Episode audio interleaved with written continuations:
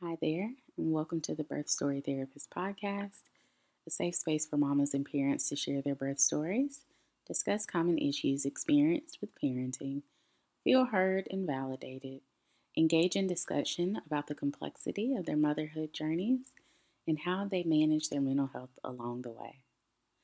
Come here every week to hear from mamas who are just like you, figuring it out one day at a time Hear from myself, Crystal, licensed therapist, host of this podcast, and private practice owner of Southeast Perinatal Counseling.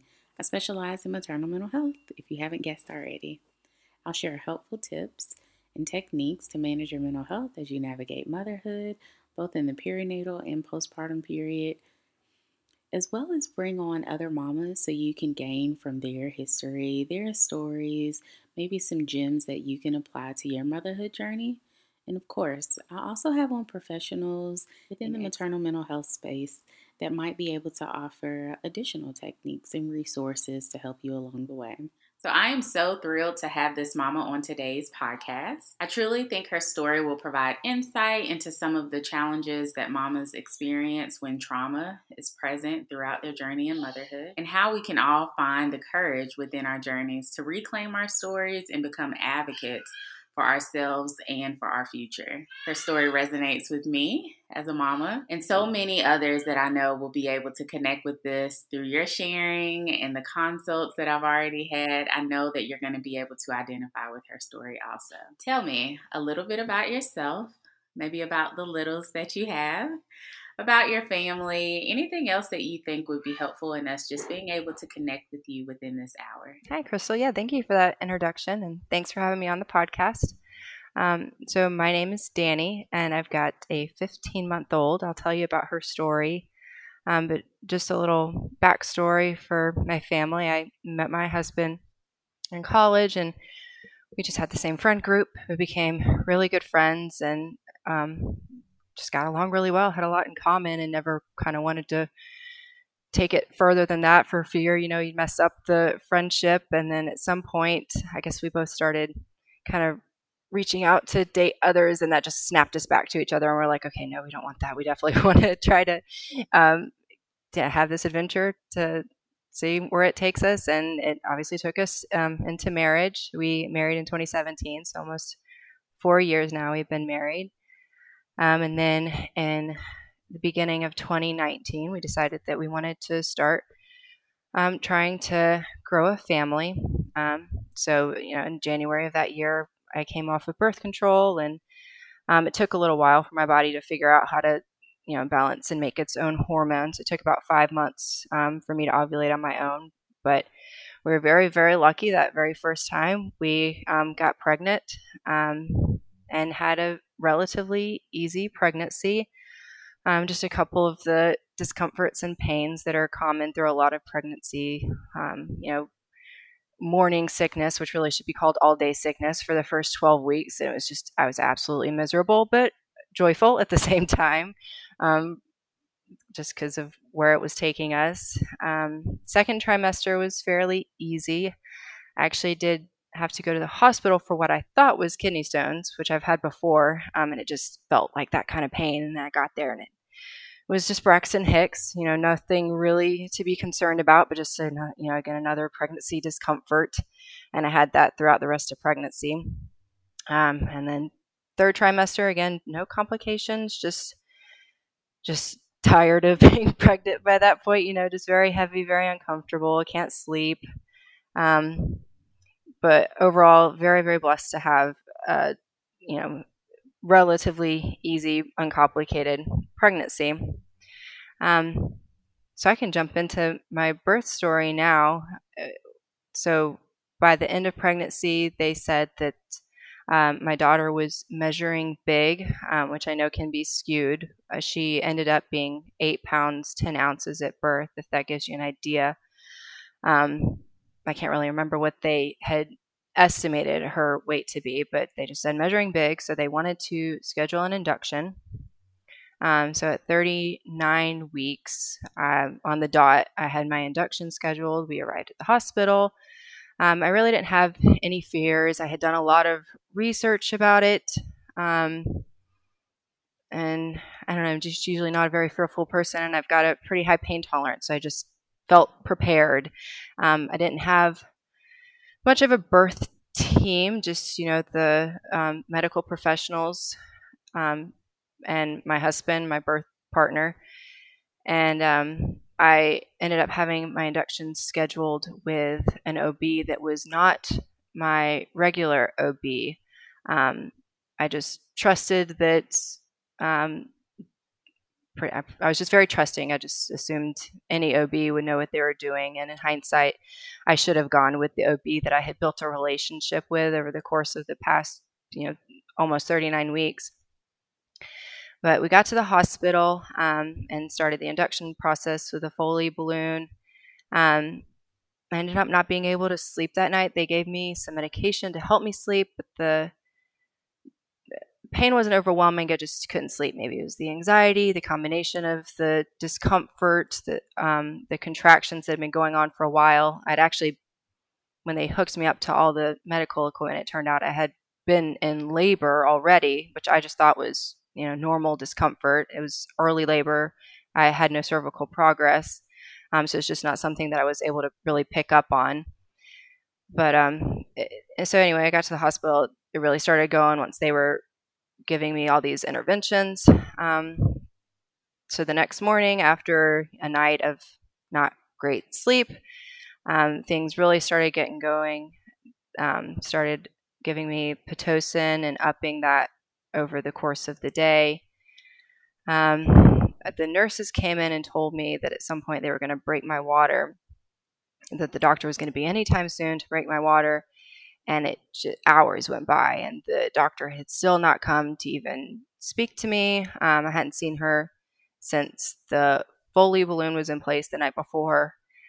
Um, it just felt like forever you know? So i was trying to you know progress myself by you know, bouncing on the you know the ball they give you by walking around doing whatever i could um, just from what i had read about but not really knowing what i was doing so eventually the doctor does come in and breaks my water, and all the contractions just hit me at once. I went from maybe like a three or four out of 10, just a discomfort pain, to like 10, 11 out of 10 discomfort. I mean, I told you I'd had kidney stones before, and this was nothing even compared to that. It was just this out of your mind pain. So I was immediately begging for the epidural um, and just making these like just weird animalistic noises I just didn't even rec- recognize myself. It was just very, very intense. Um, so some amount of time went by. It felt like hours to me, but it was probably just a few minutes. Uh, eventually, the anesthesiologist came in and gave me my epidural. Things started slowly calming down. Um, I was able to relax a little bit. And so it was very, I don't know, just nothing too exciting after that. We just kept waiting. You know, I wasn't allowed to move around after the epidural. So I was kind of just helpless at that point, just hoping my body would figure out what to do um, and get it done. So at this point, I'll say that, you know, I came into the hospital um, at zero centimeters. My cervix was at zero centimeters. And by the time um, they broke my waters, I think I was about five centimeters, um, maybe a little bit less. But I know over the course of two hours, I went from five to almost six centimeters. I didn't quite make it there. Um, and that's when my doctor came in and said I had, um, I was diagnosed, I guess, with failure to progress, or she said I was a failure to progress. Um, and just a little aside, if anyone wants to look up something called the renaming revolution, I'll just say it at this point. Um, they they go into deep discussion about using terms like failure to progress. But anyway, I'll get back into our conversation. Just a little aside. So, since I was a failure to progress, she said that we'd have to go um, the route of a C section. She suggested that my only successful outcome would be a C section. Um, she didn't give me any other advice. Um, she didn't give me a chance to have a break. You know, I'd gone um, let's see, it was maybe 30 hours at this point, over 30 hours without any food, um, even longer without any sleep at this point. So I was exhausted and too tired really to advocate for myself, um, too fearful and tired to ask for a second opinion or other advice. Um, so I just agreed reluctantly to a C-section. It is what it is. Um, at this point, I started getting really scared. I started having uncontrollable shaking, which um, I read later was very common for this. Um, and yeah, so pretty much as soon as I agreed to the C-section, just uh, a whole team of medical professionals was coming in and out, and it was just a whirlwind at this point. I don't really remember what they're asking, but they were asking a bunch of questions, um, getting me hooked up, getting me prepared. Um, and so, yeah, so my husband was just trying to comfort me at this point. He was very scared too, but um, he was doing great, encouraging me. And so I got to know my anesthesiologist, who was probably the um, biggest rock for me throughout this, especially over um, the next couple hours. Everything that happened is really when the trauma started. She was just an absolute rock for me. Um, so we got to um, the the OR. Um, my husband got you know prepared, scrubbed in, and so the C-section from when you start to when your baby is born really doesn't take very long. Um, so the you know my daughter was here within what felt like a few minutes probably, and so I could hear her crying, which is you know the first really magical moment for me. And I just remember crying and and and you know reassuring my husband that I could hear her. Um, but I guess at this point is when I started hemorrhaging. So overall, throughout the um, surgery, I ended up hemorrhaging four pint, almost four pints of blood, which is a lot. It's um, the point where you you're very confused. Your heart might struggle to maintain blood pressure. Um, you're very scared. You know, my shakes had increased at this point. The surgical shakes, I call them. Um, I wasn't able to see my daughter. They brought her to my head in an attempt for me to meet her. Um, but I was too weak to even turn my head over. I was too dizzy to even turn my head over to meet her. Um, so this this was you know another point of trauma. There's a lot of little traumas that I had to work through later, and this was one of them. And uh, so yeah, I was just crying and and letting my husband know that I couldn't meet her. So anyway, they got rushed out at that point because things were getting serious. Um, and so I was, you know, I was very alone during the next um, majority of the surgery. The majority of the surgery is them sewing you up and getting you cleaned out, delivering the placenta, all that. Um, so I was alone during all that, and it was very, very scary. Um, I didn't technically lose consciousness um, throughout the surgery, but I things get very fuzzy. I remember listening to your birth story, Crystal, and you said things got very fuzzy, and that's that's how it was for me too. I just remember like random bits and pieces, random images from the OR in my mind, random things that my anesthesiologist said to me. I remember just turning to her constantly and like asking, Am I still breathing? Is my heart still beating? Because I literally couldn't feel those things happening. I wasn't sure that they were happening just because of the confusion of the hemorrhage. Um, so I just have images and just little sound bites of her reassuring me.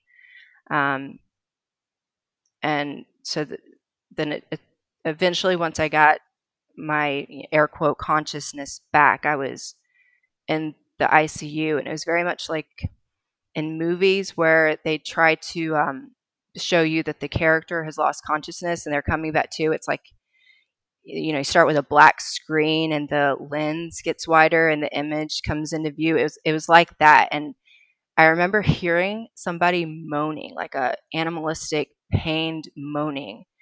Um, and I was just very disconnected from it. And as I got my consciousness back, it turned out that was me. It was just very confusing. I was the one doing that moaning. Um, and then eventually, like the pain I was in hit me, even though, you know, at a base level, apparently I was feeling that because my body was, you know, making these pained moans, but I just didn't quite recognize. So eventually I, I came to, I was in the ICU um, and I was just uncontrollably vomiting and uncontrollably shaking. Um, so this went on for a little while. Um, as just things, fuzzy things happen around me. At some point, they brought my daughter in on one of those those hospital carts to meet her, and I just kept saying over and over again, "I can't, I can't, I can't," because I was scared. You know, I was gonna vomit on her. I was scared. I was, I was shaking too much. I couldn't hold her. I was too weak. Um, but fortunately, they left her there for a little while in case just something took a turn. Um, and I'm very headstrong. I eventually got really frustrated. It was just such a, a, a tease to have my newborn daughter there who I haven't met yet. She's in a cart. I haven't seen her face yet. Um, it was just such a tease to have her there, and I couldn't hold her. So I just got very frustrated, and I said, "Okay, just let me try."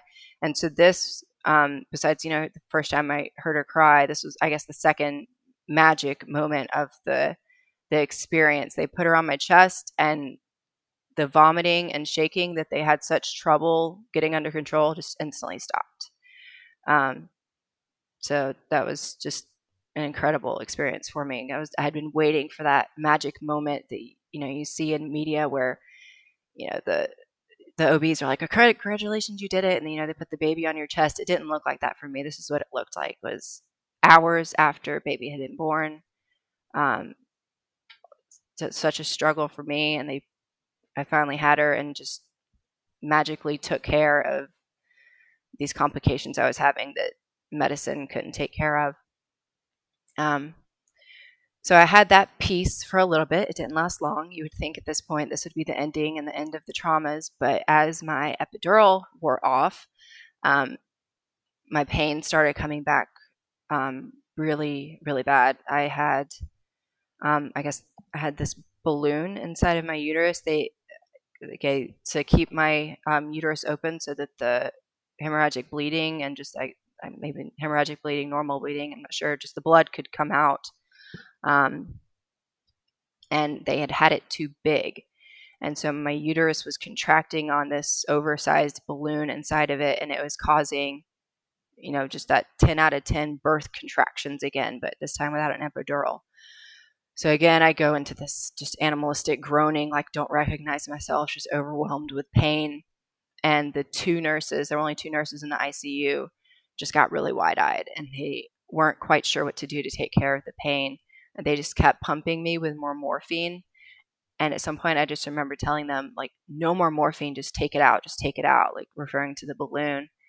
Um, so they called the OB and couldn't get through. Um, they called a couple more times, eventually got through to the OB, and she, uh, she uh, essentially said like I'm at home, I'm not coming back. Um, so I'll I'll tell you that this at least made it feel for me like my uh, C-section was a rushed intervention just to end her shift. I can't say that for sure. I don't know what was in her mind.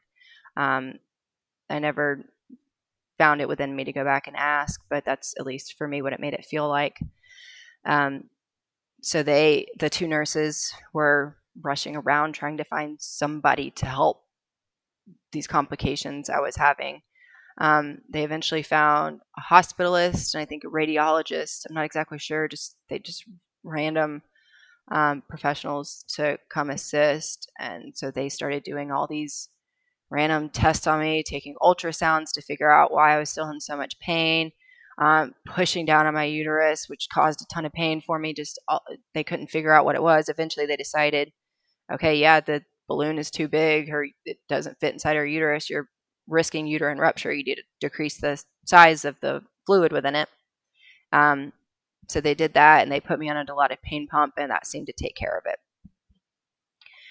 Um, so that's the end of the complications, really. Um, I at this point I don't know how long it had been. I, almost 52 hours without sleep for me, um, and the nurse who uh, I'll say they just they didn't have the resources to take care of me, and I, I feel for them really. I think they were really scared, but she just said something kind of awkward, like, um, "Don't don't worry now. You're you're on Dilaudid. This is the stuff they use on on the streets. This stuff they try to sell on the streets, and people will fall asleep and not wake up on. You're not going to feel a thing."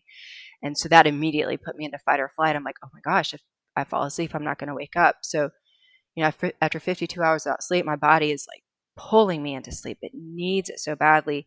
But my brain was like, no, you're going to die. You've already been through all of this. Like, you have to fight this. Um, and I just remember at, some point, my husband was staring at me with like fear in his eyes. Um, and he switched out with my mother who came to take care of me in the ICU and and she saw me fighting sleep too with fear in her eyes and it was just very scary eventually my body won out and um, i was able to sleep the next day i woke up out of the icu just in a um, postpartum room and my daughter was there um, so still very exhausted very weak at this point and i, I could hear my daughter crying um, and so we decided you know, she's hungry. We, we called the lactation consultant, um, and a couple minutes went by, which is forever in hungry baby time, you know, and the lactation consultant still wasn't there. I was like, oh my gosh, I have no idea what I'm doing, but let's just try this. And so this was that third magic uh, postpartum moment for me was when I brought her to my chest, and she, even though she had had you know a few formula feeds at this point, um, with me being in the ICU and the OR, she just latched instantly and perfect and fed perfect, and it was just magic for me. Um, and I'll I can tell you um, after this about my my uh, birth trauma therapy and what we went through briefly, but at, at some point we kind of went over my birth story and we titled it, and it comes from these three magic moments. And the title of you know my birth story is a, a moment of magic in the midst of madness, and this is that's where that comes from. Um, so really, that's that's the end of the hospital experience that uh, that should be shared. I guess I can answer any other questions, but that was the whole birth experience. Of course, we went home and um, had a lot of other struggles, but um, with just being so weak and healing from the surgery and and just regular postpartum stuff, figuring out how to breastfeed, figuring out you know how to take care of this new little human that you have. But um, was, that's probably the end of the trauma right there, the little traumas that built up over that course of being in the hospital. I'll tell you, Dani, I um, admire women who have the courage to revisit these traumatic experiences. Um, and I've told you before that I know it's not always easy to do this. So um, I, my heart is just completely open to to you and I'm just honored to hear your story and to be able to have this space where um, your story can be held because it's so important. Um, and I know it's it's beautiful to so many others. I mean, as I hear it, I I see strength, I see courage. I mean, there's so much that I can identify with and admire. Um, but there's also that pain that you can't avoid um, the emotional and i'm sure physical pain that you experience throughout delivery and in your postpartum period and i just thank you for being open and being authentic and transparent with sharing your story um, because people need to hear it. So i just want to say that first. I appreciate you for sharing. Um, so you mentioned quite a bit these animalistic noises or sounds that you would hear come from you that you had no idea where on earth they came from. Um, you also made mention to the fuzziness that you also experienced. When you look back on um, those noises or the fuzziness, how do you think that those experiences alone have sort of shaped your understanding of how incredibly, I guess, powerful it is um, to bring life into this world? Um, because those are experiences that, one, you don't expect to have right you you hear these new sounds that you you can't even imagine coming from your body and um, to some degree, that fuzziness even is also quite unexpected. So, talk to me about how powerful those experiences are as you reflect on, you know, bringing your sweet child into the world. Oh, it's, um, I guess, a very powerful experience. I definitely, in retrospect, thought a lot about those particular um, things and, and my story and, and to research to see if anyone else had experienced them and um, found that a lot of women um, in labor make the animalistic grunting noises, which just made me feel um, I don't know, it's just proud to be a part of the the club of womanhood, I suppose, because uh, our bodies just know what to do. They're just this animalistic grunting noise that I couldn't even recreate now if you asked me. I just my body just did it and knew what to do. So even if your birth doesn't turn out the way you expected, your body knows to take care of you. And with the fuzziness too, I guess there were things that just shouldn't be remembered. I mean, there were already so many little traumas. It just, just even my brain knew how to take care of me. Um, just women are amazing, and we just have, uh, uh, just we're just so strong, and our our bodies and our minds just know to take care of us. Like I said, even if our experience doesn't look how we thought it should look, um, we we still have within us so much power, and um, that was re- definitely reinforced by this, the, you know, the natural noises, I guess, that my body knew how to make. Um, the um, the, just the things my mind knew how to do to take care of itself, to take care of the, to take care of its own sanity um, throughout the experience. It was definitely very powerful. Yeah, and it's so interesting that you brought up um, just like the the your body knowing how to take care of itself, and we know that with trauma, and I know you've probably done research on your own, and you've been in therapy that you know to some degree you um, have these out of body experiences to protect you um, and to get you through. It's almost as if it's a like a coping mechanism. Um, and so you're right. I mean, we are incredible beings, and um, it's absolutely terrifying. But at the same time, I am thankful for um, having the ability, and I know you are too, to have moments where you're able to say, Whew, I'm glad that my mind and my body were able to show up for me because in some ways you were not able to. I know I was not able to show up for myself in some moments. Um, so I'm thankful for that and for you sharing that as well. Um, you also made mention, it's so interesting. I told you before through email that we have such a similar story, but I did not know that your anesthesiologist was such a rock for you in the OR room. And I was over here chuckling as you were sharing your story because I was like, dang, like that's also something that's quite familiar. Um, really? Oh, yeah. When I was listening to your, your, um, episode where you shared your story, there were just so many similarities, and that's just funny that we're finding more. Exactly. Yeah. I um I recall so recently I got my uh what do you call it? my medical record to review it because I also and you're going to share a little bit more about what you're planning for the future but um am also trying to plan for the future and um, I was telling my husband recently that the anesthesiologist who we had, like, I can recall having conversations that helped me to get through the difficulties of being in labor and going through the OR process, and specifically HGTV. And so it's just so interesting that you may mention that they were a rock for you because they certainly served in that capacity for me as well. Um, so it brings up the the conversation about just support teams. Um, how do you think that your spouse um, also served in a supportive capacity for you? Um, so he definitely provided the emotional support, um, just just being the absolute biggest cheerleader. Um, even if he didn't know how to say, you know, predict what's coming next physically um, or even mentally for me, you know, specifically for my unique experience, he just knew how to encourage me generally. Um, he just kept saying, like when the when they said, "Okay, C-section time," he just reassured that he was so proud of me, like so impressed with everything that I had done so far um, that we're almost there. You know, just I don't know. He just knew exactly what to say to hype me up, even though I just didn't think I had anything emotionally left in me. He he was able to.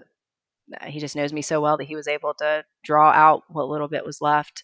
Um, so he, he, was so important to have. And um, eventually, when I uh, uh had my birth trauma therapy, I brought this up a lot. Just just the little things he said. I recall randomly something he said, and so obviously just random things he said stuck, and um, so that was very important to have him there cheering me on, being my cheerleader, even if he didn't know what to expect and he was just as afraid, um, experiencing all of that in real time with me.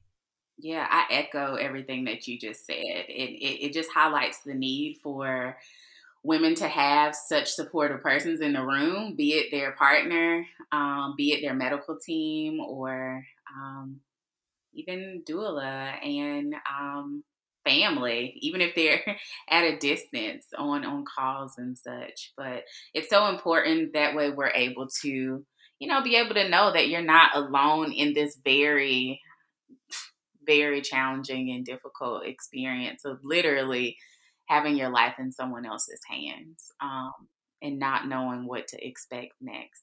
And so, along those same lines of going from having uh, dilated and being told, quote unquote, failure to progress, which I have my own issues with that term. And so you started talking, yeah, you started talking to us a bit. Um, it sounded like you wanted to go there, but then you stopped and came back to your story. But no, Dani, we're going there.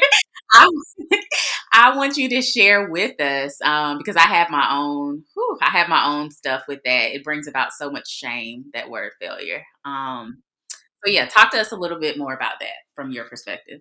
Um, well, I, I there, there's a group, I guess, called Peanut on. I saw them on Instagram is where I first found them, and they started something called the Renaming Revolution. And I don't know if there's other um, other trends or groups like it, but that's the one I had kind of dived into. Um, and they have a lot of issues with the name failure to progress, um, failure to descend, failure to thrive, you know, all these names used in women's health and it makes the woman feel like a failure. Um, and a lot of these terms, while they may be what the doctors have to use, which you know, med- medicine can advance. I don't think they necessarily have to use them, but if they feel they have to use them in the background, at least in the forefront table manners, they can describe what's happening in a different way because. Um, I mean, women are going to go through so much no matter what their birth story looks like that throwing around the term failure just puts something on them and it can add stress that is bad for baby, bad for them. It might um, slow down their labor to feel like they're not doing something right. It just it's a lot, and they're um, yeah. So there there needs to be some kind of change with that. There does. There there absolutely does, and I, um, for one, experience which is probably why I'm so proactive now that I am much more um, aware of what happened throughout my birth experience. Just reading over my medical chart and seeing that word um, and even hearing it, uh, it, it brings about so much shame. And being able to decipher between um, a medical complication and you assigning that word failure to yourself is completely different. And um, I think the work that I believe you said Peanut, I think I follow them on Instagram as well, um, they're doing and others in the community, and you sharing your story and your experience as well, um, helps to dismantle that terminology that is not helpful to our mental health within motherhood. So I really appreciate that. There was uh, something that you mentioned earlier. You said that you, um, you know, were were dilating, and in retrospect, I guess now that you have done research, and I'm not sure if you're a part of groups on Facebook, um, but now that you've done your research and in retrospect, looking back, what do you think could have been different in terms of your medical staff showing up for you in a different way? What would have been more helpful for you? Um, so a lot of different things, honestly. There were a lot of things I would have changed if I could. Um, having done, you know, the more specific research unique to my situation, my situations, um, I eventually went and found another OB just because I that I was never going to go back to this OB. There was just too much associated with them at this point. I went to another OB, interviewed my case, and they said that my cervical progress was normal for a first time mother, um, and that they found um, going being deprived of food and sleep for as long as I had um, could have contributed to my slow labor um, and that they, it was unethical in their opinion. Um, so, I mean, we can't know, you know, exactly how things would have turned out if I had been given the opportunity to take a break, which I did not realize was an option um, when I was going through that. But she, this new OB said it was that I could have taken a break, and that rest um, can really help a mother to progress, can really help labor to progress. But uh, yeah, so you know, in the future that'll that'll look a lot different. I know I know certain things that I need to advocate for myself now. Um, I probably would change eh, doing having an induction for myself overall because I know that is a risk factor for some of the complications I had. Um, I know in retrospect now that showing up to the hospital and it turned out I had already been in labor, um, that that was a risk factor, and that's something that the uh, my medical team should have been looking out for and should have known that being in labor that long was a risk factor for hemorrhage. And my OB should have known when they made me wait that long to break my waters that that extending labor like that was another risk factor for hemorrhage. There's just a lot of things in retrospect um, and I guess putting all of that on my medical team isn't fair, but it's just, you know, one of these risk factors should have been picked up and discussed a little bit. But, you know, now I know um, a lot more than I did, and I know um, these particular things I need to advocate for for myself in the future. So you speak of being an advocate for yourself in the future. And I know you share with me in the future what your plans are um, if you're wanting to share, um, share with us a little bit about what that might look look like in terms of advocating for yourself. Sure, yeah. So um, if we do decide to um, grow our family further in the future, there's a lot of things will um, change. Um, so I know now that being an advocate for yourself is extremely important. Um, throughout your pregnancy, um, just speaking on discomforts and, and things that don't feel right. If your OB says something that just doesn't feel right, you can challenge them. You can ask for a second opinion. That's something I never would have done. I was just way too trusting and I was way too, um, you know, just put your head down and, and go with the flow. These OBs know what they're doing. Um, and while that's true to an extent, um, not every medical professional deserves our trust and not every medical professional knows everything. So um, it's very important to speak up on just the little things. And during um, labor, too, to advocate for yourself. But that's where it can be especially challenging, especially if you have a long labor. You just become so exhausted um, in every way, physically, mentally, emotionally, that it's so challenging to advocate for yourself. So that's why it's important to, um, if if it fits for you, to expand um, your birthing team to not just medical professionals, um, but to maybe an emotional support person, um, a trained emotional support person, or a doula, which is something we will add to our birthing team in the future. Um, and a doula is they're you know they're trained, they know um, the entire birth process. They're specifically trained for that, but they also act as an advocate for you. Um, and so that's that's something I should have done the first time around, but I was just too, I don't know, trusting, I guess, to big headed. I just thought I everything would go fine, and I didn't see the need for it, but now I absolutely do, and that's something we'll do going forward. Um, just for me personally, because I had such an issue with the induction, and I know that was something that contributed to my hemorrhage. Um, because of the cascade of interventions, which I found out later is a term. Um, I got stuck in that cascade of interventions. I'm going to try to avoid that altogether. I'm going to try to go into labor on my own, um, as hard as that is, because uh, just, you know, in that third trimester, it feels like forever. And I felt like I was never going to go into labor. Um, but I, that's just something I'll definitely have to do going forward and to try to avoid um, the Pitocin especially, which can cause those very strong uterine contractions that can lead to hemorrhage. Um, but again, that's just what that looks like for me. That's specifically what I'm going to do for myself in the future, just because I know I'm at risk, but that might not be the best for everybody. I'm going to try to avoid getting into that cascade at all, if possible, by just avoiding as many interventions as possible.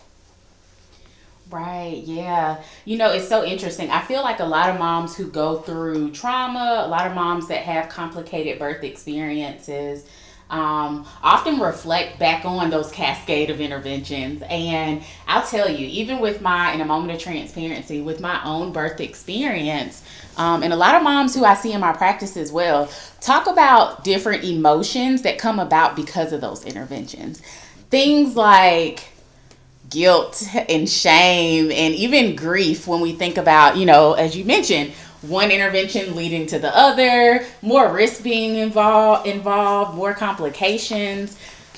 Did you see any of that within your own experience, I guess, with therapy or just working through processing your own birth experience? Any of those emotions also present within your story?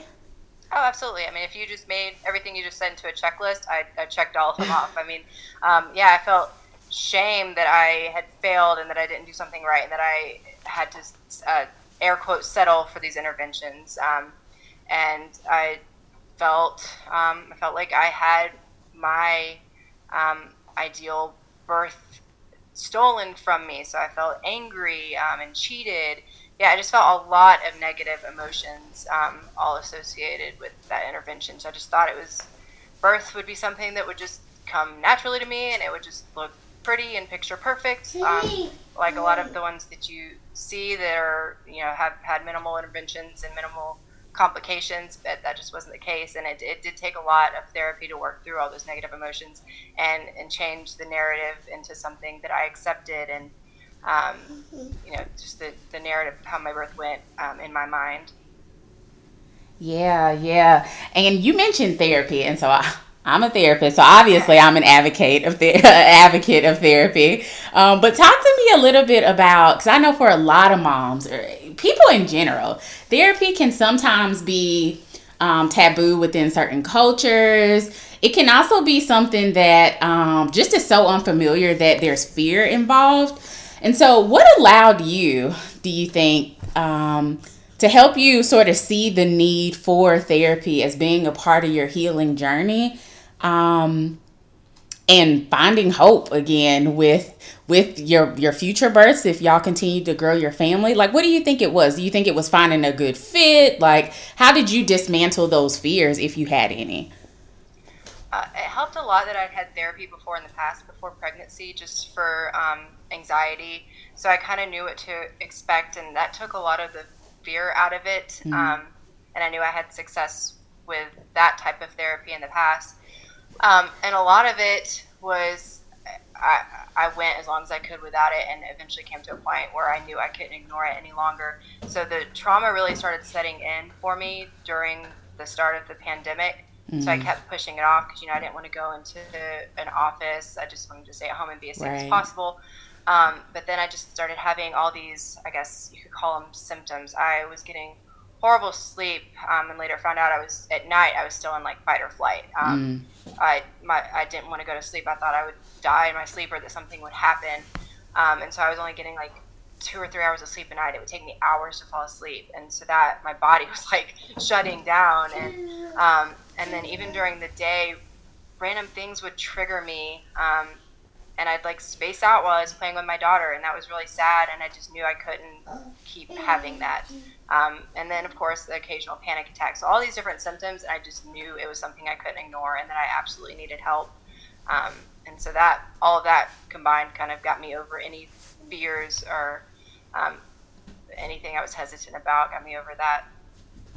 Yeah, I really appreciate you sharing that um, one it, it just normalizes therapy but it also lets moms know that like these are these are real things that can happen and you're not odd or unusual or this one-off chance that this is happening that we all have those same um, experiences or similar experiences and fear but it doesn't have to um, exist within and just kind of create a create a living space within our within our journeys in motherhood that we can um, get help and it can be temporary and we can recover. So i really appreciate you just being transparent about your experiences with therapy. Cool.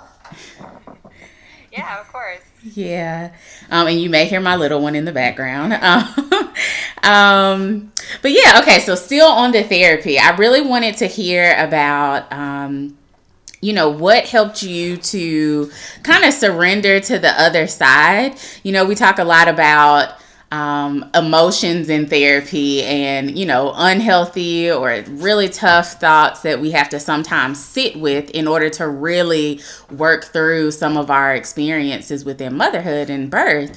And so, what do you think, or how was it for you, rather, to actually feel some of the maybe tough emotions that we typically don't want to feel because they're so uncomfortable.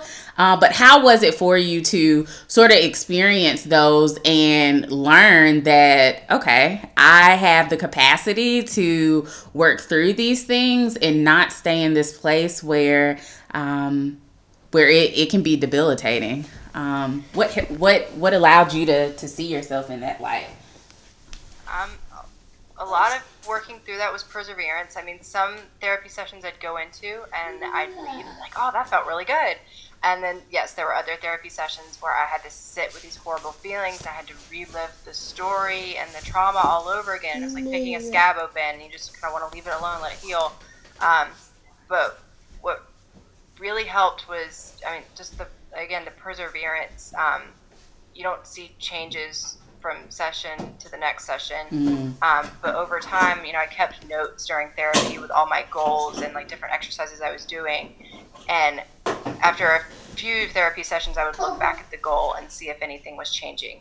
And I would notice it given a lot of time. And that's what pushed me to keep going. I knew that these uh, negative feelings or reliving of these negative experiences I was having um, were temporary and it actually was helping. And so I just learned to trust the process. Mm, trust the process. Yes. No, I love that. I, I tend to say journey a lot. Um, uh, because it is a process and i think we we sometimes come from our even our birth experiences or even preconception um, and we look back and we're like you know what helped us to be able to get through Purple, yes, purple. What helped us to get through?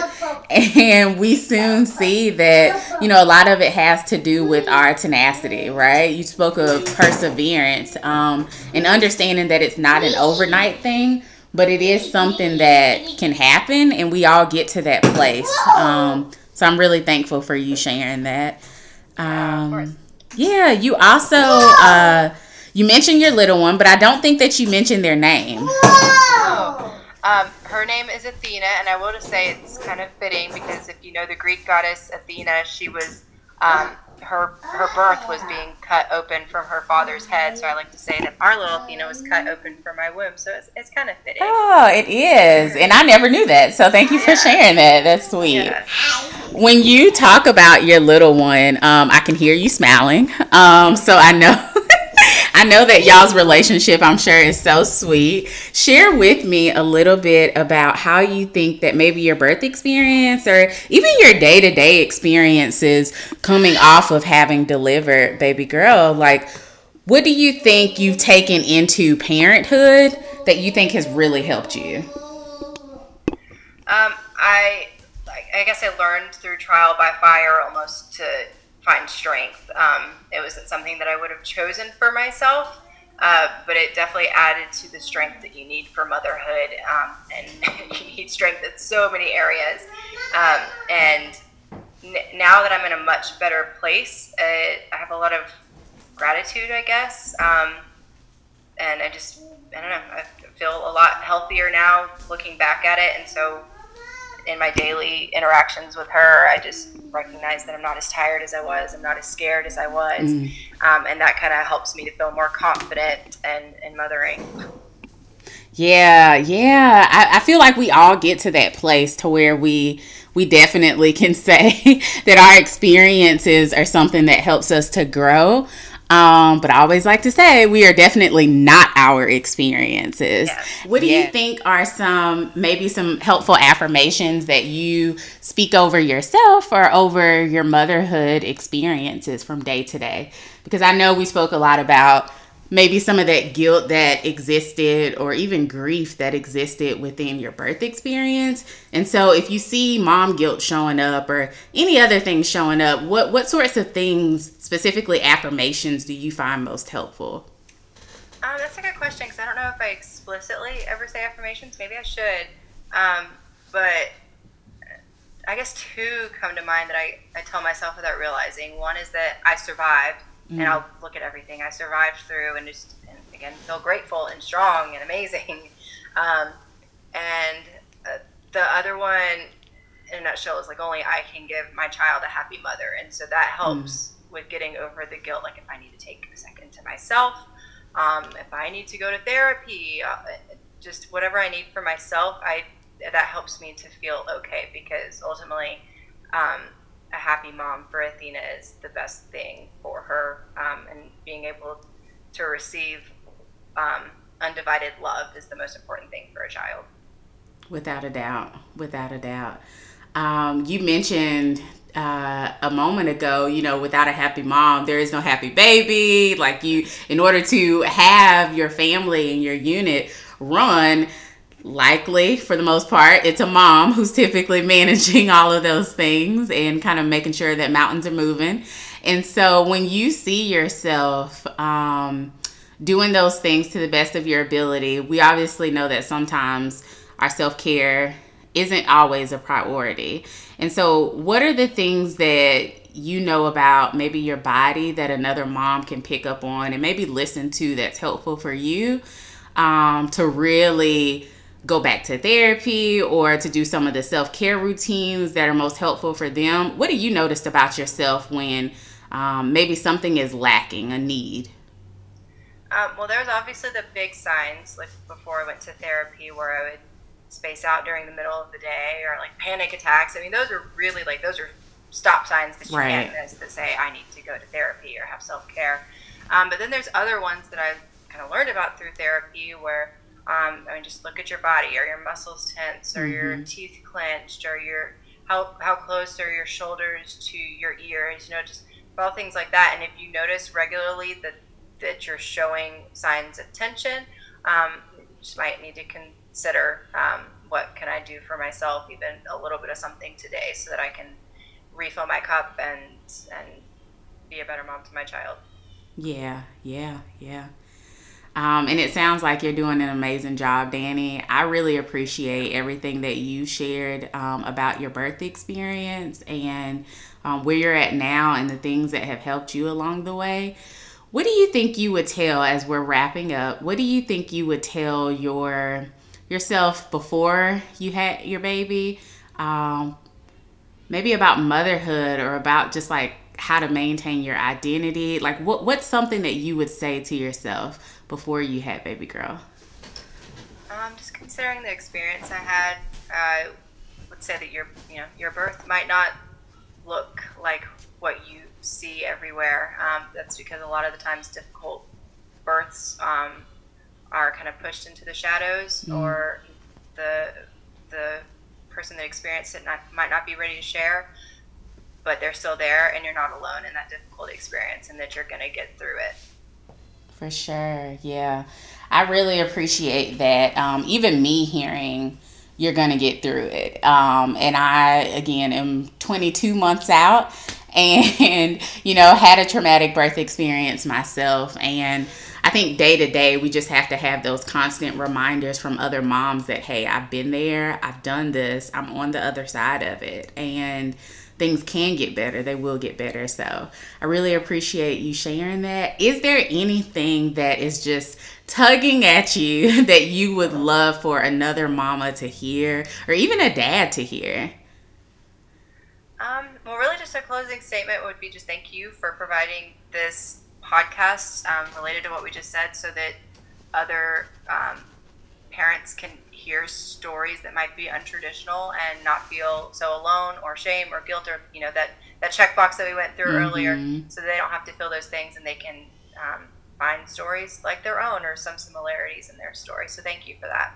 No, I really appreciate you sharing that. I really do. And I am extending so much grace for you even telling your story. Um, I'll tell you, I was listening back to it earlier, um, just some snippets, and um, it's just it's just beautiful. Like a lot of times, people hear pain and um, it's very difficult for them to to hear um, the beauty within it. And there are definitely moments throughout your story where like I smiled to myself thinking like, damn, like Dani is so strong. Like it's pretty crazy. Um, so I, I just, it, it's just so amazing to hear other women's stories and it brings so much hope even for the future. I'll tell you, like I plan in the future to have a VBAC and, um, like hearing just the hope that you have within your story and other stories that I've heard as well um, helps to boost my own hope and um, sheds light on the road that we have ahead. So, just thank you for everything that you poured into the Birth Story Therapist podcast. And yeah, I wish you so much, so much strength going forward and support. Thank you, and you too. Yes, I hope you can get that feedback, and if not, I hope that just motherhood goes well for you, no matter how that looks. Yep. Thank you again, Dani. I appreciate you. All right. Thank you, Crystal. Bye. Take care. Bye bye. As always, it's important for me to note that this podcast does not replace being connected or receiving therapeutic services from a licensed mental health clinician. If you are experiencing a life threatening emergency, please call 911 or go to your local emergency room.